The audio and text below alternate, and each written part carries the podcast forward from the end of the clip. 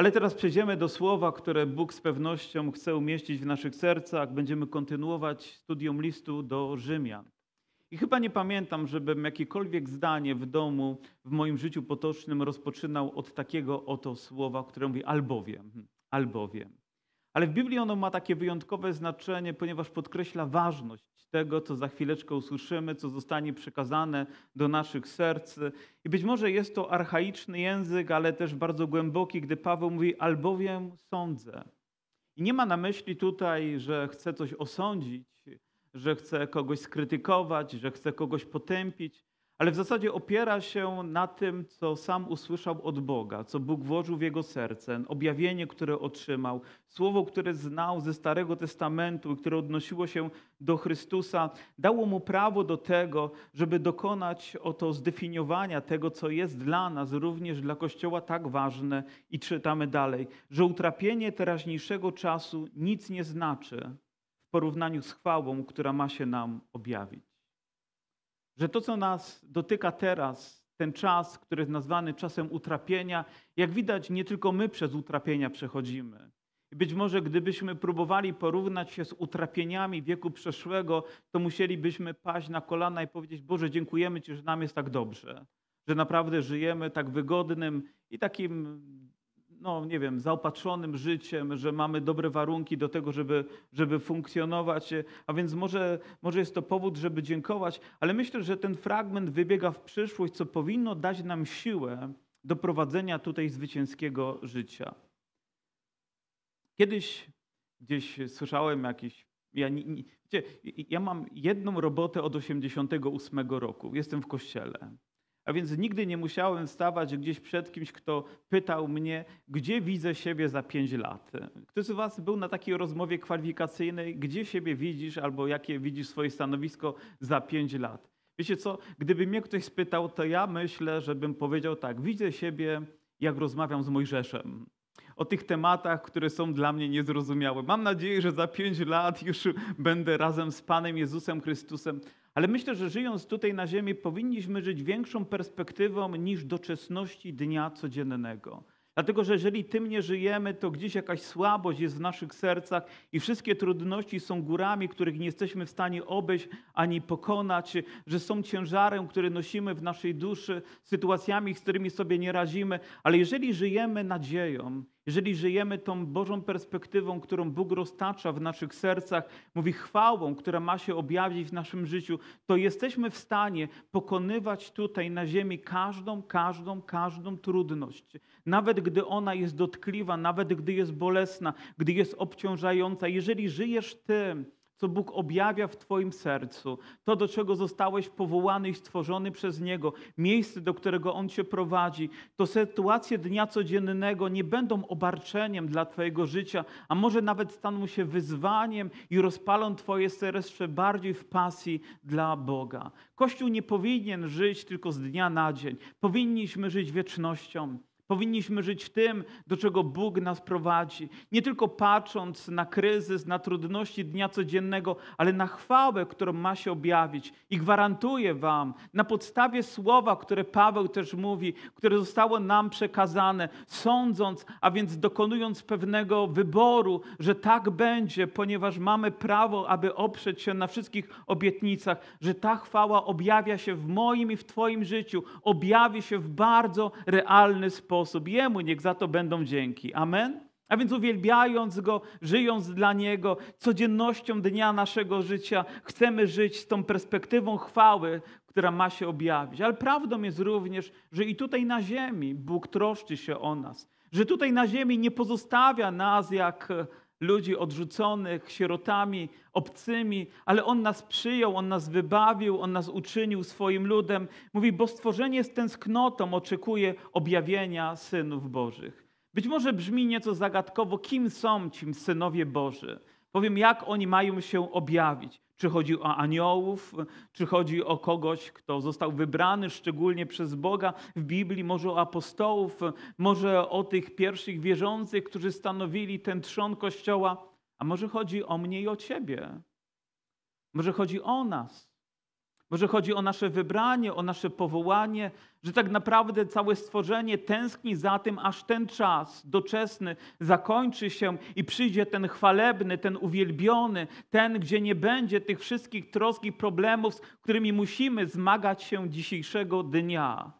A więc nawet przyroda, nawet stworzenie tęskni za tym, że zostanie objawione to, co jest prawdziwe, to, co jest autentyczne, to, co jest pełne miłości, to, co jest pełne chwały, a takim powinno być nasze serce i Bóg nas do tej perspektywy przygotowuje. I nawet uczy nas, żebyśmy przygotowywali się, że któregoś dnia będziemy zarządzać tym światem.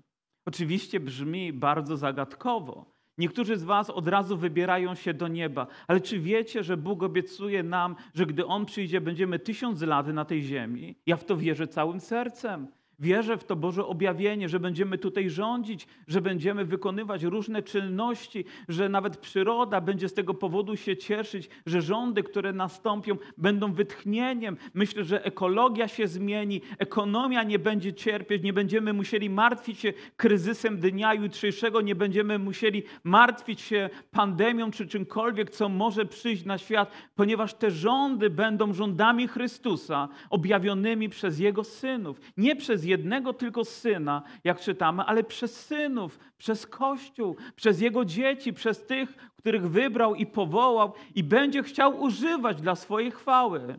A więc przygotowujcie się. Już wiecie, co was czeka za pięć lat.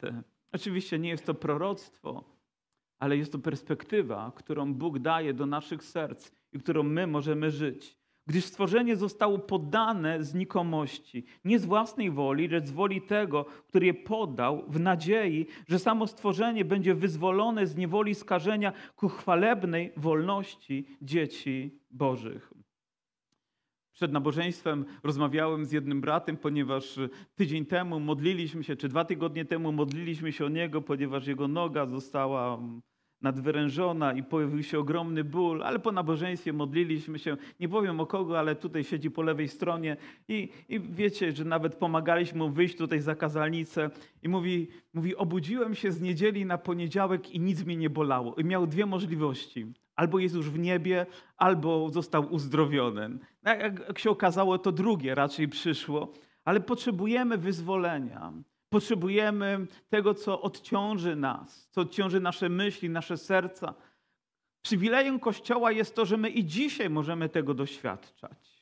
Że dzisiaj ta Boża perspektywa, to zwycięstwo, które dokonało się, może być w moim, w Twoim życiu czymś bardzo autentycznym i odczuwalnym, mający realny wpływ na nasze życie ponieważ nasz wzrok sięga dalej niż horyzont tego świata. Wybiega w czas, który dla ludzi gdzieś się kończy perspektywą grobu otwartego i beznadzieją, która towarzyszy tam wielu ludziom, ale nie nam, ludziom wierzącym, nie nam, którym został objawiony Chrystus, nie nam, którzy narodziliśmy się na nowo, nie nam, którzy poznaliśmy Boga. Czy to nie jest piękne?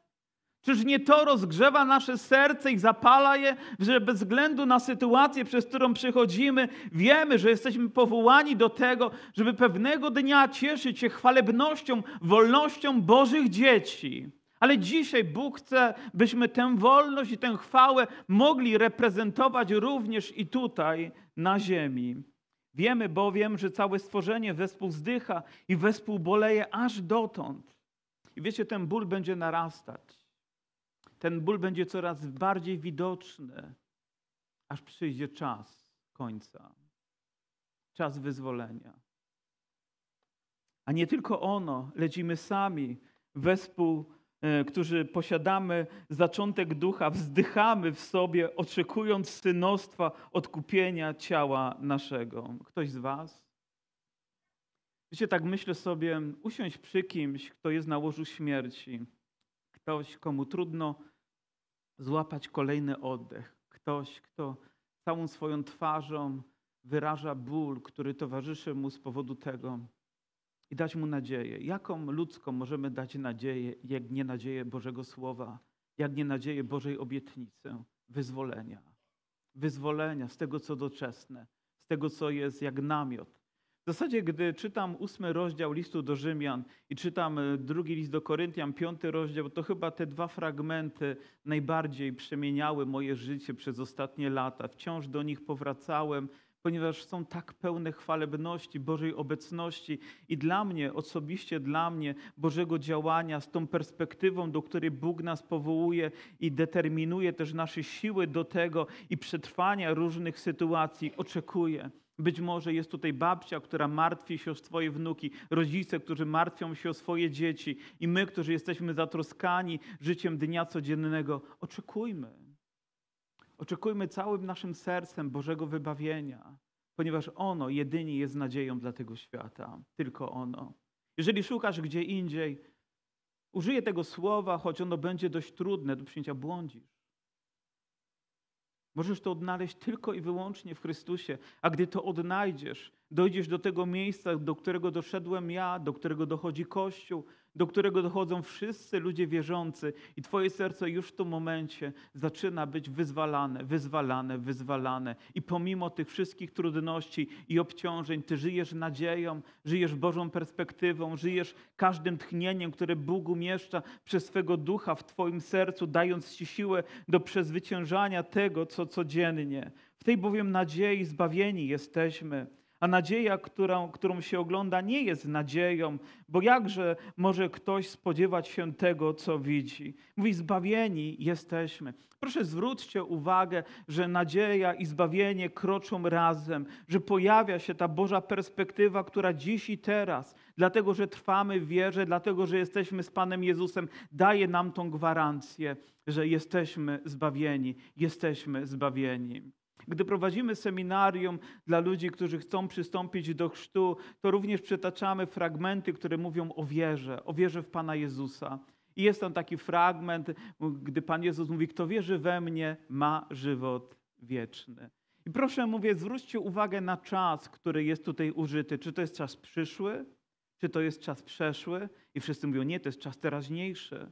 Pan Jezus mówi: Kto wierzy we mnie, ma życie wieczne. I myślę, że również i my dzisiaj w czasie teraźniejszym możemy to słowo zachować dla nas. Zbawieni jesteśmy.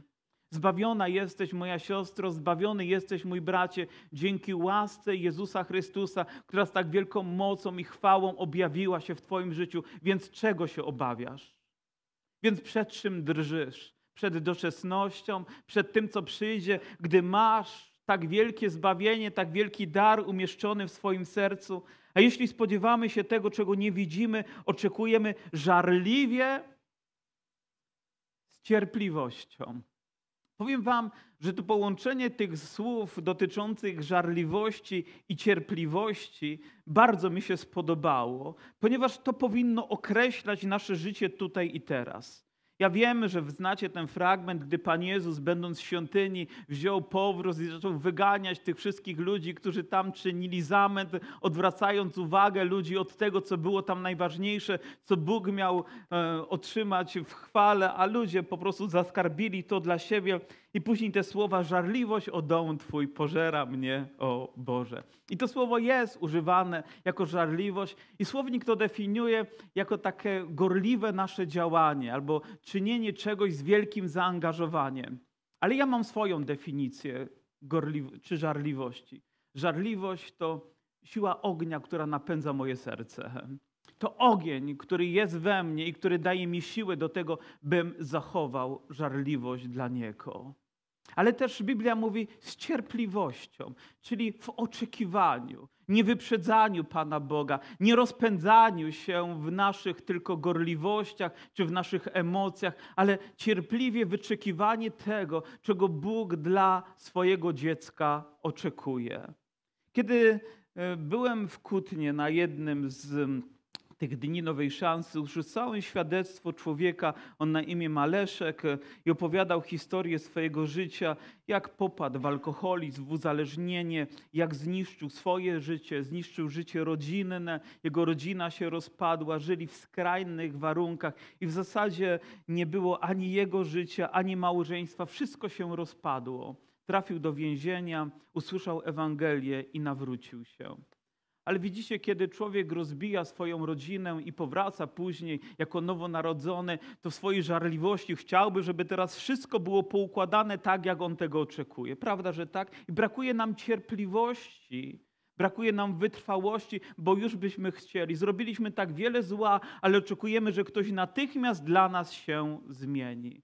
Bądźmy żarliwi dla Boga, bądźmy gorliwi dla Boga, bądźmy pełni zapału. Nie gaśmy tego w naszych sercach, ale w naszym postępowaniu bądźmy cierpliwi. I on był cierpliwy. Modlił się, płakał i czekał, ponieważ jego żona związała swoje życie już z innym człowiekiem. I w zasadzie wyglądało, że po ludzku nie ma żadnych szans na to, żeby ich rodzina na nowo mogła być scalona. Ale on cierpliwością czekał. Miał wciąż żarliwość. Wiecie, ona próbowała być przygaszona różnymi z takimi sytuacjami, które były zniechęcające, brakiem powodzenia, natychmiastowego sukcesu, brakiem odpowiedzi na jego żarliwe modlitwy wieczorem, rano już chciał odpowiedź, albo na kolejnym spotkaniu z żoną czy z dziećmi, ale był cierpliwy, był cierpliwy. Aż zaowocowało to tym, że widziałem ich razem i byli od kilkunastu lat na nowo małżeństwem. Wielka jest moc naszej wiary połączona z naszą cierpliwością. Bądź cierpliwy, gdy chodzi może o Twoje dzieci. Ja bym już chciał jedno z nich rzucić łopatą do nieba. Ktoś z Was jest chętny? Chcielibyśmy natychmiast odpowiedzi na potrzeby naszego życia. Ale poprzez to, gdy one nie przychodzą natychmiast, nie trać żarliwości. Nie trwać, nie trać zapału dla Boga. Nie trać pasji, nie trać tego ognia. Bądź wytrwały. Boże Słowo nas jako Kościół uczy, tak, widzimy trudności, ale bądźcie żarliwi i bądźcie cierpliwi. Bądźcie wytrwali w swojej wierze, ponieważ Bóg nie spóźni się nigdy ze swoją odpowiedzią. Podobnie i Duch wspiera nas w niemocy naszej. Nie wiemy bowiem o co się modlić, jak należy, ale sam Duch wstawia się za nami w niewysłowionych westchnieniach. Być może niektórzy czytając ten fragment poczuliby się zaproszeni, to po co mamy się modlić, skoro Duch może za nas się modlić? Niech robi swoją robotę, a ja poczekam na odpowiedź. Myślę, że to słowo nie zwalnia nas z tego, że mamy być zaangażowani w modlitwę, tylko stajemy czasami w sytuacjach naszego życia tak naprawdę nie wiemy. Nie wiemy. Chyba tu nie ma ani takiego jednego mądrego, ze mną włącznie, pomimo że głową jestem, nie? Żebym wszystko wiedział. Żebym miał odpowiedź na każde pytanie. Żebym nawet wiedział, o co czasami i jak się modlić. Ale mam Ducha Świętego. I ten Duch Święty mi jest dany po to, by uczyć mnie modlić się, by pokierować moim sercem i myślami tak, bym nie popełnił błędu. Kiedyś jeden z pastorów, senior naszego zboru, o, już odszedł do Pana dawno temu, ale pamiętam jak modlił się idąc do jakiegoś urzędnika w Krakowie, to było z prośbą o to, żeby ten dał mu działkę pod budowę zboru. Wiecie, w tamtych czasach komunistycznych uzyskanie miejsca dla potrzeb sakralnych, jeszcze jakiegoś kościoła ewangelicznego graniczyło z cudem. W zasadzie to było cudem. I kiedy wszedł do tego gabinetu, oczywiście w duchu się modlił jako człowiek wierzący, żeby Pan pokierował tą sytuacją. Wiecie, jak to jest, wy wierzący, kiedy gdzieś chodzicie coś załatwić. I proszę, bądźcie żarliwi, ale bądźcie cierpliwi. W sercu niech płonie, ale na zewnątrz łagodność i spokój. A więc on również zachował tę zasadę w swoim życiu, rozmawiał z nim, rozmawiał, rozmawiał, aż w pewnym tym momencie ten człowiek mówi: Tak, damy wam działkę pod budowę. I wiecie, był sam zdziwiony. W zasadzie to chciał zatkać usta, gdy wypowiadał te słowa, ponieważ on mówi: Wie pan co, nie wiem co się stało, ale ja byłem przygotowany cały czas na to, żeby panu powiedzieć nie, a powiedziałem tak i nie cofnę słowa. Myślę, że Bóg potrafi daleko więcej coś uczynić w naszym życiu niż my sami. Bądźmy cierpliwi, bądźmy wytrwali, pozwólmy Duchowi Świętemu prowadzić nasze serca. Czasami ktoś wychodzi do modlitwy i ja nie wiem, czy najważniejszą rzeczą jest to, co on mówi. Mówię, Boże, a może jest coś więcej? Może coś, co jest tylko powierzchnią, to On o tym mówi, ale tą głębią, którą znasz tylko Ty, Ty możesz stwierdzić, więc poprowadź moje serce, moje usta w modlitwie tak, abym dotykając się modlitwą też i tego serca, uwielbiając Ciebie, odkrył to, co jest potrzebą. I czasami nasza modlitwa się zmienia. Czasami my nie mamy nawet odwagi, żeby wychodząc tutaj powiedzieć, co jest prawdziwą potrzebą, bo gdyby ktoś usłyszał nasze myśli, naszą potrzebę, to by powiedział, coś siebie zawierzący. Jak ty możesz w ogóle tak myśleć? Jak możesz się tak zachowywać? I tego tak bardzo się boimy. Ale Duch Święty jest Bogiem. Duch Święty jest tym, który nas kocha. Duch Święty jest tym, który nas zna. Zna nasze wnętrze, zna nasze potrzeby i On pobudza naszego ducha, byśmy we właściwy sposób się modlili. Niektórzy uważają, że jest tutaj miejsce, też przestrzeń na modlitwę darem, który jest darem mówienia językami, glosolarisy. Ja bym nie odmawiał tego daru, bo przychodzą momenty, kiedy po prostu ludzkie słowa nie wyrażą tego, w jaki sposób powinniśmy się pomodlić bo nie znamy nawet sytuacji i potrzeby i nawet trudno nam jest znieść kilka zrozumiałych słów, żeby zabrzmiały nie tylko jak slogany, ale żeby rzeczywiście sięgnęły głębi serca człowieka. Ale Pan zna Twoje serce. O czym mówi, a ten, który bada serca, ten, który bada serca. Jeden z moich znajomych miał problemy kardiologiczne. No i wiecie, gdy idziecie do lekarza, jakoś dziwnie się składa, że wtedy bardziej zdrowi jesteśmy, nie? A wychodzimy i od razu jakaś słabość nas dopada. Jak to stwierdzić, że serce jest chore, gdy lekarz słucha, mówi, no dobrze brzmi. I wymyślono takie urządzenie, które monitoruje serce przez 24 godziny na dobę, przez kilka dni, żeby stwierdzić, jak zachowujemy się w różnych sytuacjach. A więc nosisz taki aparat gdzieś tam przyczepiony do swojego ciała z tymi wszystkimi diodami i on w różnych sytuacjach. Żona się zdenerwuje, od razu widać, nie? A później nawet musisz napisać raport, w jakich sytuacjach te emocje powstały, jak na spowiedzi. Ale wtedy okazuje się, czy serce jest zdrowe, czy nie jest zdrowe. Potrzeba czasu. Ale któż zna nas lepiej niż Bóg, który bada nas? Nie tylko w każdym dniu, ale w każdym ułamku, w każdym ułamku ułamka sekundy przez całe nasze życie. Któż zna lepiej Twoje potrzeby i Twoje troski, Twoje myśli i kto lepiej potrafi na nie odpowiedzieć, jak nie Bóg? Dając Tobie zwycięstwo, przynosząc Tobie nadzieję. Proszę, bądź żarliwy. Bądź wierny Bogu, ale bądź też cierpliwy. Bóg zna potrzeby, wie, jaki jest zamysł ducha, bo zgodnie z myślą Bożą wstawia się za świętymi. Bóg chce, żebyśmy się modlili i wie, jak ważna jest też modlitwa, jak ona rozpiera nas od wewnątrz, jak potrzebujemy czasami, by nasze usta ją powiedziały. Czy ktoś z Was pamięta swoją pierwszą publiczną modlitwę? Gdzieś w społeczności, gdzieś w zborze przeżyliśmy, aleluja. Ja pamiętam na spotkaniu młodzieżowym, to było w zborze w Sosnowcu, jeszcze przy ulicy Smutnej, koło cmentarza. Co za duchowe miejsce, powiem wam. To było ciekawe miejsce na spotkania, na nabożeństwie. Jeszcze wieczorową porą to było. I spotkaliśmy się tam, modliliśmy się. Mieliśmy taki zwyczaj, że ludzie modlili się tak, jeden po drugim, tak jak nie wiem, wskazówki zegara wskazywało, jak dochodziło do ciebie, to po prostu emocje sięgały. Jak dobrze, że nie miałem żadnego urządzenia, bo by karetka natychmiast przyjechała, gdyby to było zdalnie monitorowane. Ale wiedziałem, że jeżeli się nie pomodlę, to coś stracę. Oczywiście napięcie było ogromne.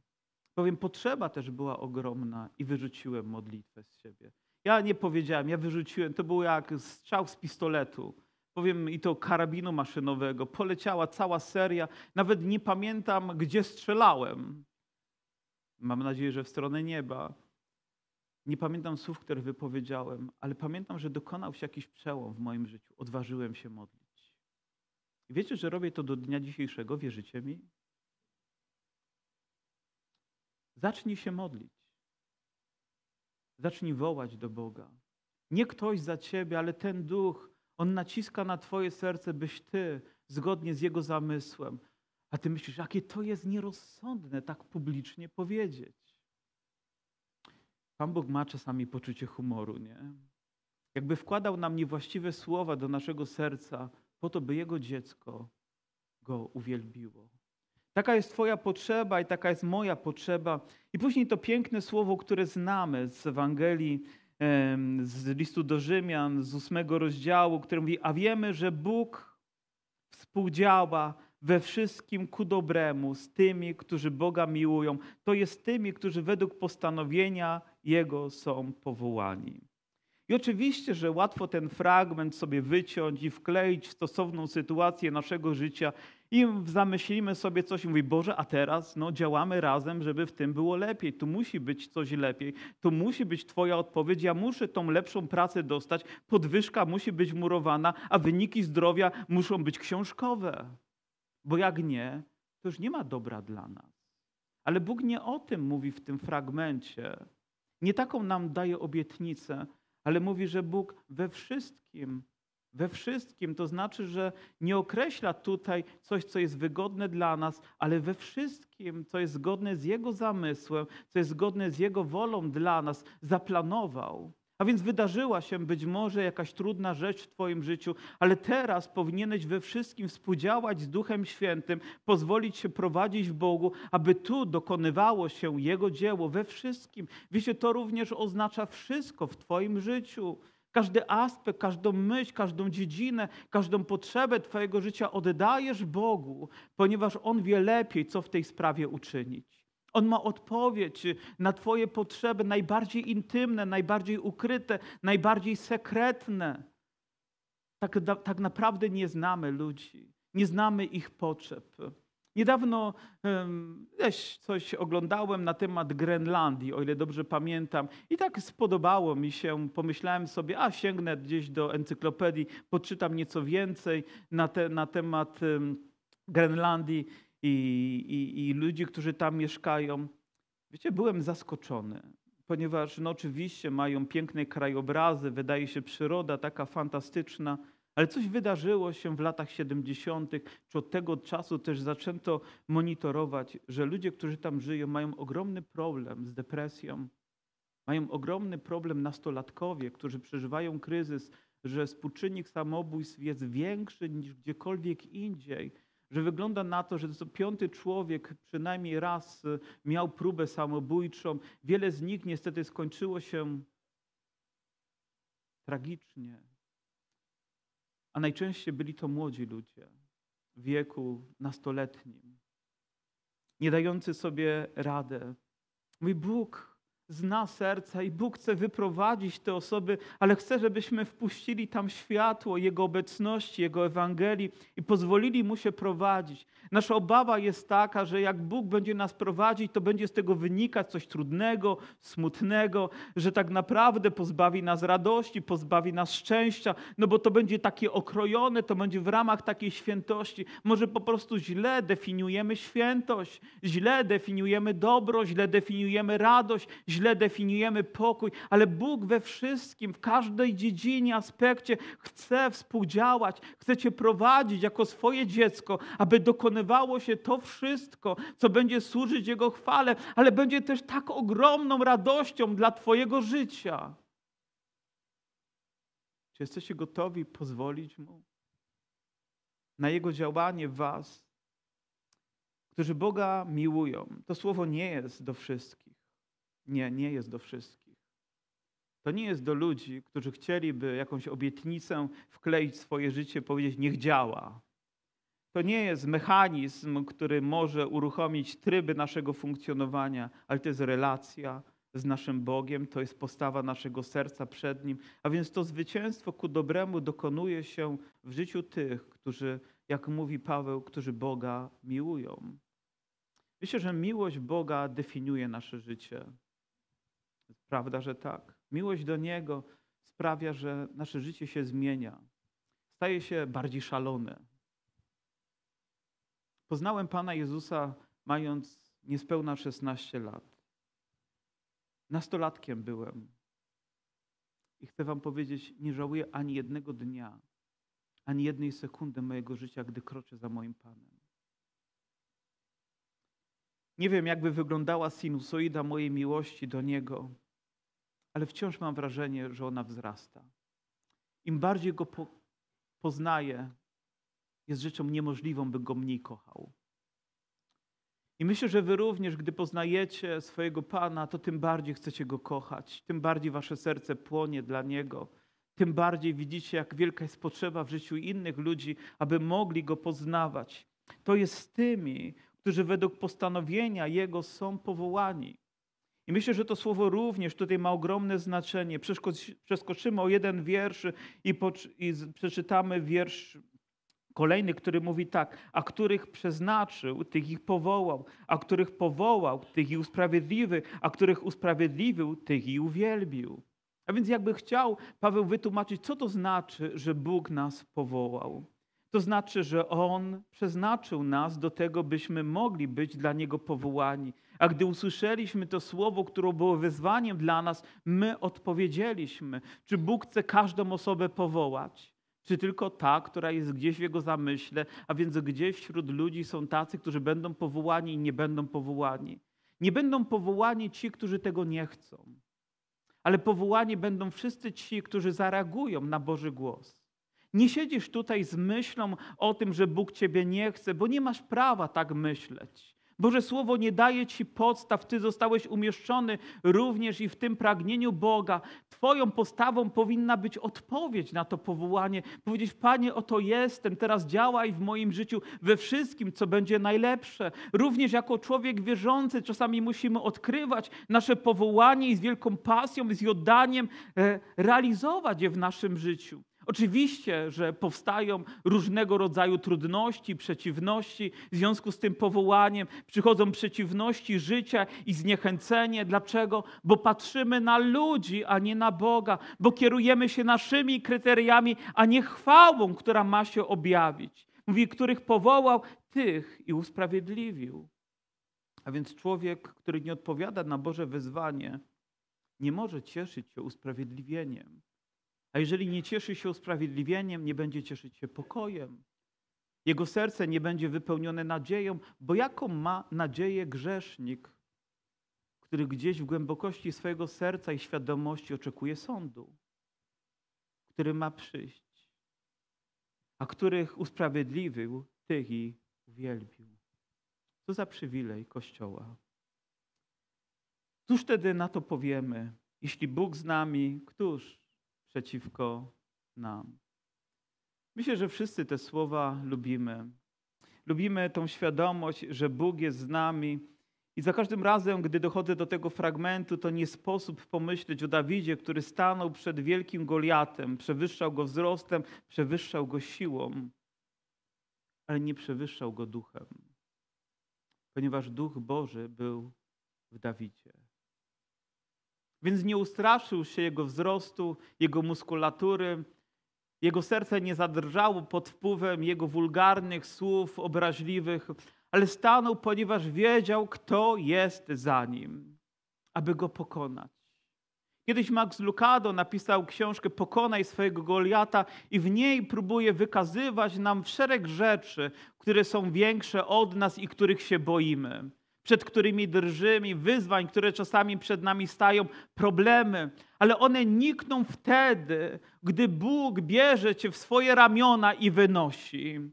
Tak naprawdę mówię tutaj o tej duchowej rzeczy, którą on czyni. A więc Goliat staje się mały, problem staje się nieistotny, sytuacja musi przebinąć, bo za tobą jest Twój Bóg. Bo Jego obecność w Tobie jest gwarancją Twojego zwycięstwa.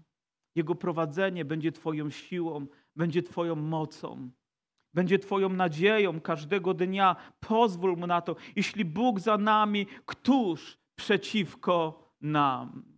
I oczywiście, że jest wiele prób i doświadczeń, przez które będziemy musieli przejść. Wiele gór pojawi się, ale gdy Bóg jest z Tobą, ta góra zostanie przeniesiona, a ta sytuacja będzie musiała ulec zmianie ze względu na imię Jezusa Chrystusa. I myślę, że ani Dawid nie mógł przypisać tego sobie jako zasługę chwalebną, nie wpisał sobie w CV zwyciężyłem Goliata, ale mógł wpisać ten, który jest ze mną. Pan jest pasterzem moim, On mnie prowadzi, On jest moją skałą, On jest moją siłą. O tym śpiewał, to wykrzyczał w psalmach i my również możemy tego doświadczać w naszym życiu, że Jezus Chrystus, na zmartwychwstały Pan jest mocą swojego ludu, jest nadzieją dla każdego z nas, jest zapewnieniem tego chwalebnego życia, które przychodzi po tych troskach dnia codziennego. Jest tą perspektywą, z którą żyjemy każdego dnia, wiedząc, do czego jako Kościół przez Niego jesteśmy powołani. Aleluja! Bóg jest za nami, nie przeciwko nam. Nawet nie obok nas, tylko żeby nam towarzyszyć. Ale tak naprawdę za nami to my jesteśmy w Nim ukryci. My jesteśmy oddani Jego prowadzeniu. On, który nawet własnego Syna nie oszczędził, ale Go za nas wszystkich wydał, jak żeby nie miał z Nim darować nam wszystkiego. Paweł mówi, to niemożliwe, żeby widząc tak wielkie zbawcze dzieło, byśmy próbowali w jakikolwiek ludzki sposób kwestionować to, że On nie wykona tego w naszym życiu, że On zawiedzie, że On się spóźni, że On jest niechętny. Powiem to zbyt wzniosłe jest, by człowiek mógł nawet iść tą błędną uliczkę myślenia, jak żeby w nie mógł nam darować wszystkiego. Nie tylko przebaczenia naszych grzechów, ale wszystkiego to, co Chrystus wnosi w nasze życie. Gdzie z jednej strony On za, zamyka drzwi przeszłości, ale to, co otwiera, to, co umiera na krzyżu, to, co milknie na Golgocie, za chwilę jest otwarte przez grób, który jest otwarty, przez zmartwychwstanie, które jest pełne mocy, przez chwałę, która temu rozbrzmiewa, przez nadzieję, którą przynosi do naszego życia. Aleluja, aleluja. Któż będzie oskarżał wybranych Bożych? Przecież Bóg usprawiedliwia. Któż będzie potępiał Jezus Chrystus? Który umarł, więcej zmartwychwstał, który jest po prawicy Bożej, ten przecież wstawia się za nami. Dlaczego tak często ludzie myślą o tym, że życie z Bogiem jest tak złe, skoro ono jest tak dobre? Dlaczego tak często myślą, że to życie jest tak dobre, skoro jest tak złe bez Boga? Jakby ktoś im w umysłach pomieszał. Jakby priorytety nam się pomyliły. Biblia mówi skosztuj i zobacz, że dobry jest Pan. Skosztuj Jego mocy życia, a nigdy nie będziesz tego żałować. Któż nas odłączy od miłości Chrystusowej? Czy utrapienie, czy ucisk, czy prześladowanie, czy głód, czy nagość, czy niebezpieczeństwo, miecz, jak napisano, z powodu Ciebie co dzień nas zabijają, uważają nas za owce ofiarne, ale w tym wszystkim zwyciężamy przez tego, który nas umiłował. Albowiem jestem tego pewien, że ani śmierć, ani życie, ani aniołowie, ani potęgi niebieskie, ani teraźniejszość, ani przyszłość, ani moce, ani wysokość, ani głębokość, ani żadne inne stworzenie nie zdoła nas odłączyć od miłości Bożej, która jest Chrystusie Jezusie, Panu naszym. Pewnego dnia byłem na ceremonii pogrzebowej. Umarł człowiek, którego znałem, ale nie tak dobrze, być może jak, jak powinienem. Był po prostu jednym z sąsiadów, był ojcem mojego znajomego. I ktoś wychodząc za kazalnicę przeczytał te słowa. Piękne słowa, naprawdę rozgrzewające moje serce i samo ich czytanie sprawiło mi radość. Tylko wiecie, miałem pewien dylemat. Nie mogłem je połączyć z tym, którego żegnaliśmy. Tak trudno mi było połączyć te słowa z człowiekiem, który nie chciał Boga, który ignorował Boga, który lekceważył Boga, wyśmiewał Go. I my, te słowa mogą być wielkim błogosławieństwem albo wielką tragedią człowieka. Czytając je, powinniśmy czytać je w odpowiedzialności.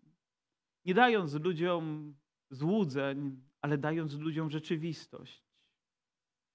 Chciałbym, żeby one było prawdą w życiu każdego z nas. Oczywiście warunkiem jest to, że Jezus Chrystus jest w nas, że my jesteśmy w Nim, I bez względu na to, co się wydarzy, to te słowa wtedy będą całkowicie prawdą w Twoim i w moim życiu. Będą tą nadzieją, która będzie nam przyświecać. I mówi, ale w tym wszystkim, w tym ucisku, w tym problemie, w tej trosce, w tych przeciwnościach, w tych zmaganiach, Myślę, że ta lista, gdyby została uspółcześniona, to być może ona byłaby do każdego z nas tak osobiście napisana. Twoje problemy w pracy, Twoje problemy z żoną, z mężem, rodzinne, Twoje kłopoty emocjonalne, Twoja niemoc, Twoje zdrowie i inne rzeczy mogłyby być tutaj wpisane. Być może kryzys, który gdzieś tam nadciąga, strach przed przyszłością.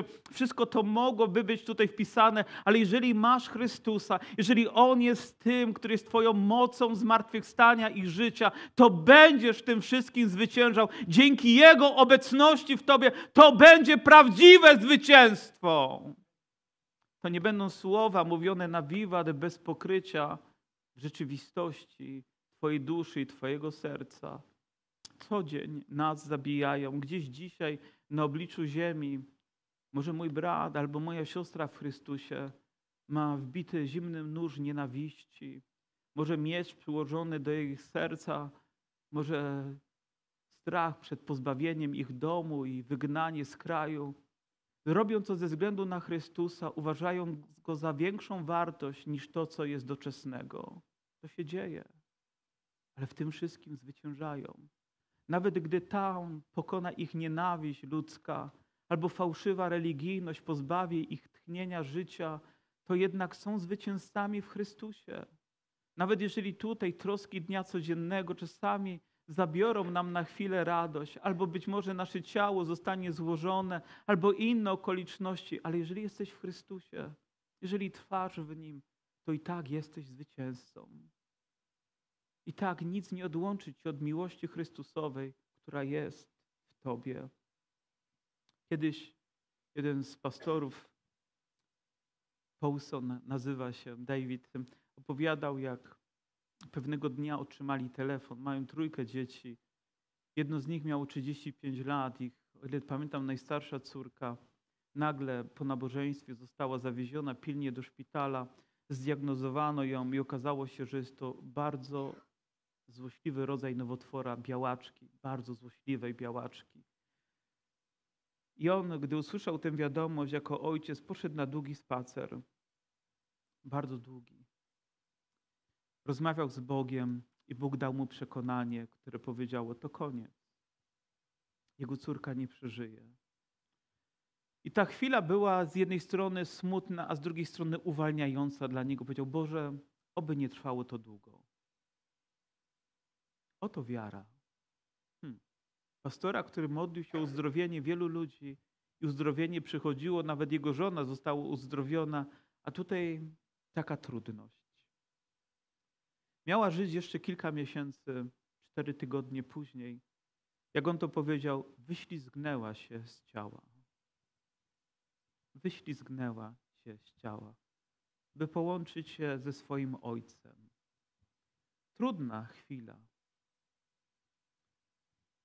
i bolesna dla ojca, którego serce z pewnością jest rozdarte, ale za każdym razem mówi, że my nie straciliśmy z niej, z nią społeczności. My straciliśmy na chwilę z nią łączność. Wiecie dlaczego? Bo nasza nadzieja nigdy nie umiera. Bo jeżeli jesteś w Chrystusie, to nie będzie Twój koniec nigdy. W Chrystusie zawsze możesz być zwycięzcą. W Chrystusie zawsze możesz być tym, który powstanie, by żyć tu, czy w tej chwalebnej perspektywie, do której jesteśmy powołani. Gdy nią będziesz żył, nic cię tutaj na ziemi nie zatrzyma. Nic. Żadna ludzka okoliczność nie zatrzyma prawdziwie wierzącego człowieka. Przezwyciężysz ją dzięki mocy, która Ci jest dana, Duchowi Świętemu, który jest w Twoim sercu, który będzie Cię prowadził i uzdalniał, będzie wypowiadał nowe modlitwy przez Twoje usta, będzie za Tobą we dnie i w nocy, będzie monitorował Twoje serce i reagował na każde jego uderzenie, będzie Twoją potrzebą o poranku i będzie Twoim spocznieniem wieczorem, będzie w każdej chwili. Bądź żarliwy, Niech ten ogień rozpala cię. Bądź cierpliwy, bądź wytrwały, bądź sumienny w tym, co robisz, a zobaczysz prawdziwe zwycięstwo w Chrystusie. Amen. Powstańmy.